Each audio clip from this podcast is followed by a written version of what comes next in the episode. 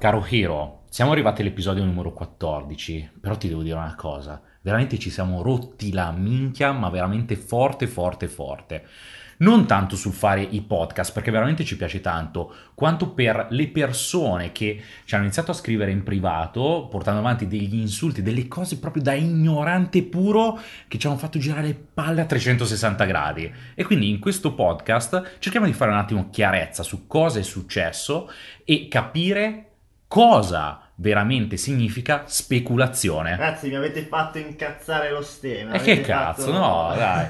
Incazzato. No, adesso inizio. Tra l'altro abbiamo registrato due volte, tre volte questo intro perché era, era Sì. un po' più cazzuto. No, è eh, andato a fanculo. Eh, ero troppo cattivo e Ale mi ha dato lo zuccherino per tranquillizzarmi perché eh, no, No, però è successa una cosa molto particolare e interessante che poi se, Sì. eh, se- se- se la osserviamo se la- è proprio un po' eh, ciò che evita, ciò che è accaduto è ciò che evita queste persone che poi sono venute a scriverci di raggiungere la libertà finanziaria, cioè Mhm. sono proprio eh, orientate, spinte da dei pregiudizi e da ignoranza, nel senso Mm. che pregiudizi perché per sentito dire eh, la madre diceva no i ricchi sono stronzi, queste, tutte queste cose qua che poi ti portano a quando vedi uno con la Ferrari ah basta, chissà Cosa ha rubato, fatto, esatto, eh.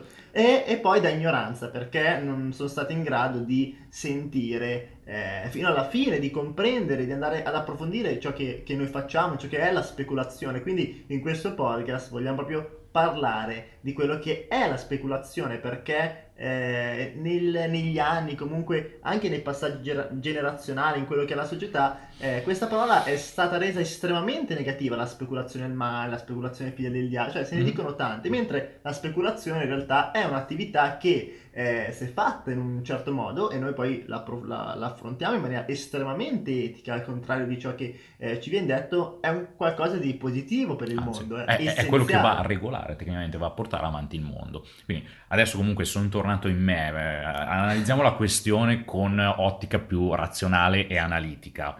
Cosa è successo? Cioè, come ha detto Ale, ci ha- ci hanno scritto in privato. eh, Sì, due o tre un pa- personaggi sì, sono andati avanti, no? allora- poi gli- tu gli provi a spiegare, ma dici no, non è vero quello che dici, ma cazzo, Eh. informati, no, non è Oh, vero, non ne voglio Qua sapere. l'esempio perfetto è quello dei, dei piccioni con la scacchiera. Ah, è così? Cioè, eh, nel senso, eh, quando tu cerchi di spiegare un qualcosa a una testa di minchia, è come se veramente ti metti a giocare a scacchi con il piccione. Cioè, nel senso, eh, loro ti andranno a ribaltare tutti i pezzi sul, eh, sulla tua scacchiera, ti scagazzano pure sulla, eh, sulla- non sulla tastiera, sulla scacchiera, sulla scacchiera, prendono e poi se ne vanno via, belli, fieri, Eh, orgogliosi, hanno ragione gongolanti, con la loro testa che fanno tuz, tuz, tuz e vanno via. Comunque sia, eh, oltre a questi insulti abbiamo cercato di far comprendere varie cose. Non ci siamo riusciti. Ma che cazzo Almeno- gioca a scacchi con un piccione? no, ma è una, me- se- è una se- metafora. eh, Se nasci tondo puoi mi ricordare, che cazzo nasci? Eh, ma sai, le metafore, queste allegorie sono sempre presenti Sì, nel... sì, stavo pensando. effettivamente. È vero, è vero. E quindi adesso veniamo a far chiarezza su cosa è la speculazione e soprattutto perché dal nostro punto di vista eh, la vediamo come una cosa socialmente corretta ed è una cosa che mh, fa portare avanti questo mondo in maniera regolare e sana soprattutto. Prima di tutto la speculazione non è nient'altro che tu persona fisica o persona giuridica, persona, eh, soggetto, qual- qualunque soggetto tu sia, vai ad acquistare un bene, vai ad acquistare anche un qualcosa di astratto, come magari può essere l'azione se si va a parlare di esatto, speculazione esatto, finanziaria. esatto, prodotto. Quindi vai ad acquistare un qualcosa al miglior prezzo e lo vai a rivendere ad un prezzo caricato. Quindi Compravendita classica. Esatto.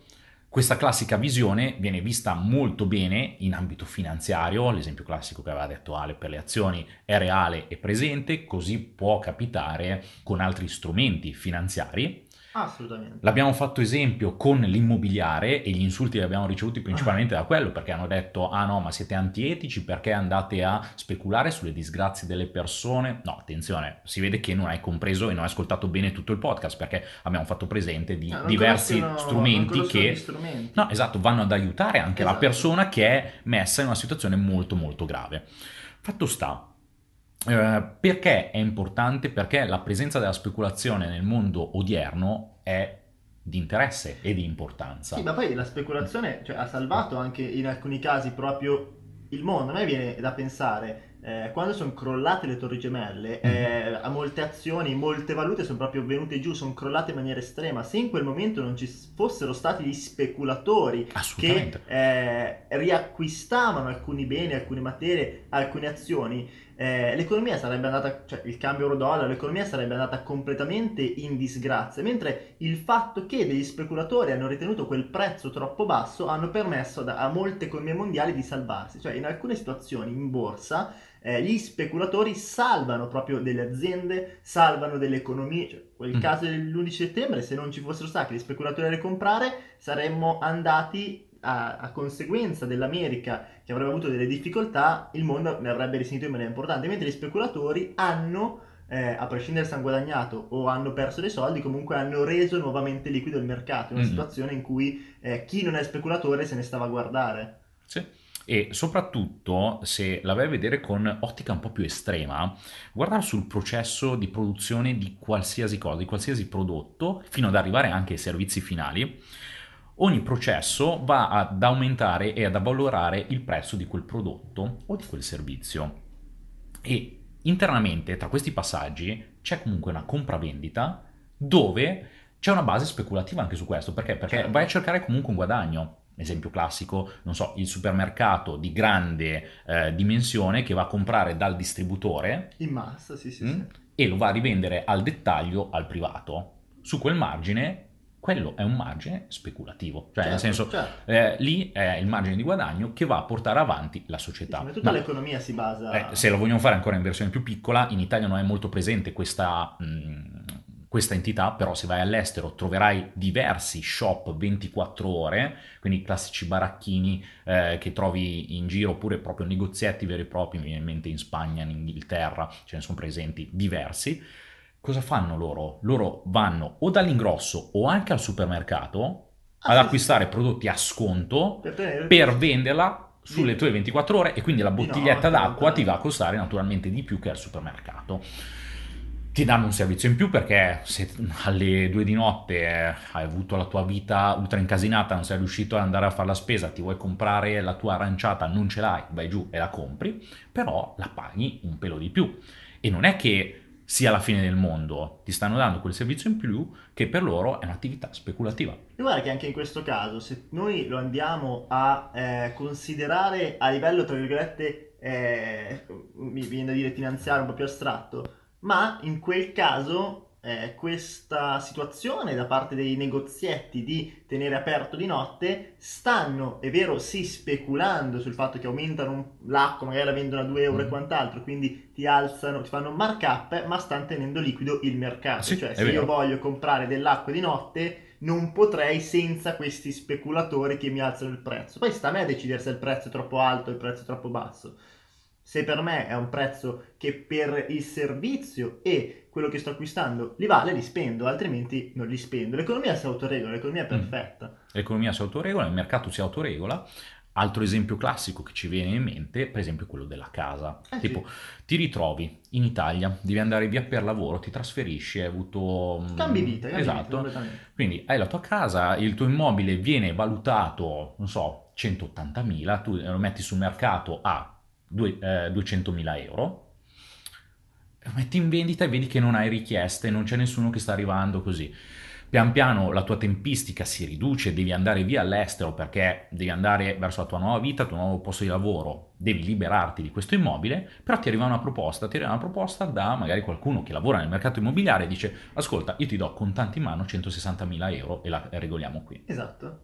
Si ritrova questa situazione, te magari ti, ti ritroverai lì che ti girano un po' i coglioni, però dici ok, ho subito 160.000 contanti in mano rispetto magari ad aspettare così, l'ho lasciato in vendita due mesi, non ho avuto ancora niente, la prossima settimana parto, accetto i Devo 160.000. farlo, certo, certo. Ok, magari ci vai a trattare un po', fai 170.000, no, la Perché chiudi poi, guarda, quello che Mm. non si, rende, non si rendono conto le persone, soprattutto magari che ho acquistato casa nel 2008-2010, è che il valore è dato dall'offerta. Sì. Nel senso, se, se tu hai eh, un valore catastale, quant'altro di 200.000 euro, ma l'offerta migliore che ti arriva in 4 mesi di 160, la tua casa vale 160.000 160, euro. mercato, esatto, esatto. Cioè devi renderti conto che non vale 200.000, che quel numero che ti hanno fatto come misura è una cavolata, cioè la- il mercato lo fa la domanda e l'offerta. Sì. Quindi magari si, eh, si tratta e tutto, esci fuori a 170.000 euro, prendi i tuoi 170.000 euro, vai alla tua nuova vita, intanto l'altra persona che l'ha acquistata, esperta del settore, cosa fa? Inizia a fare magari qualche lavoretto, oppure fa anche un paio di cose stupide, ovvero fa delle foto migliori, Sì, sì, scrive un testo migliore in esatto, parte di vendita e tutto,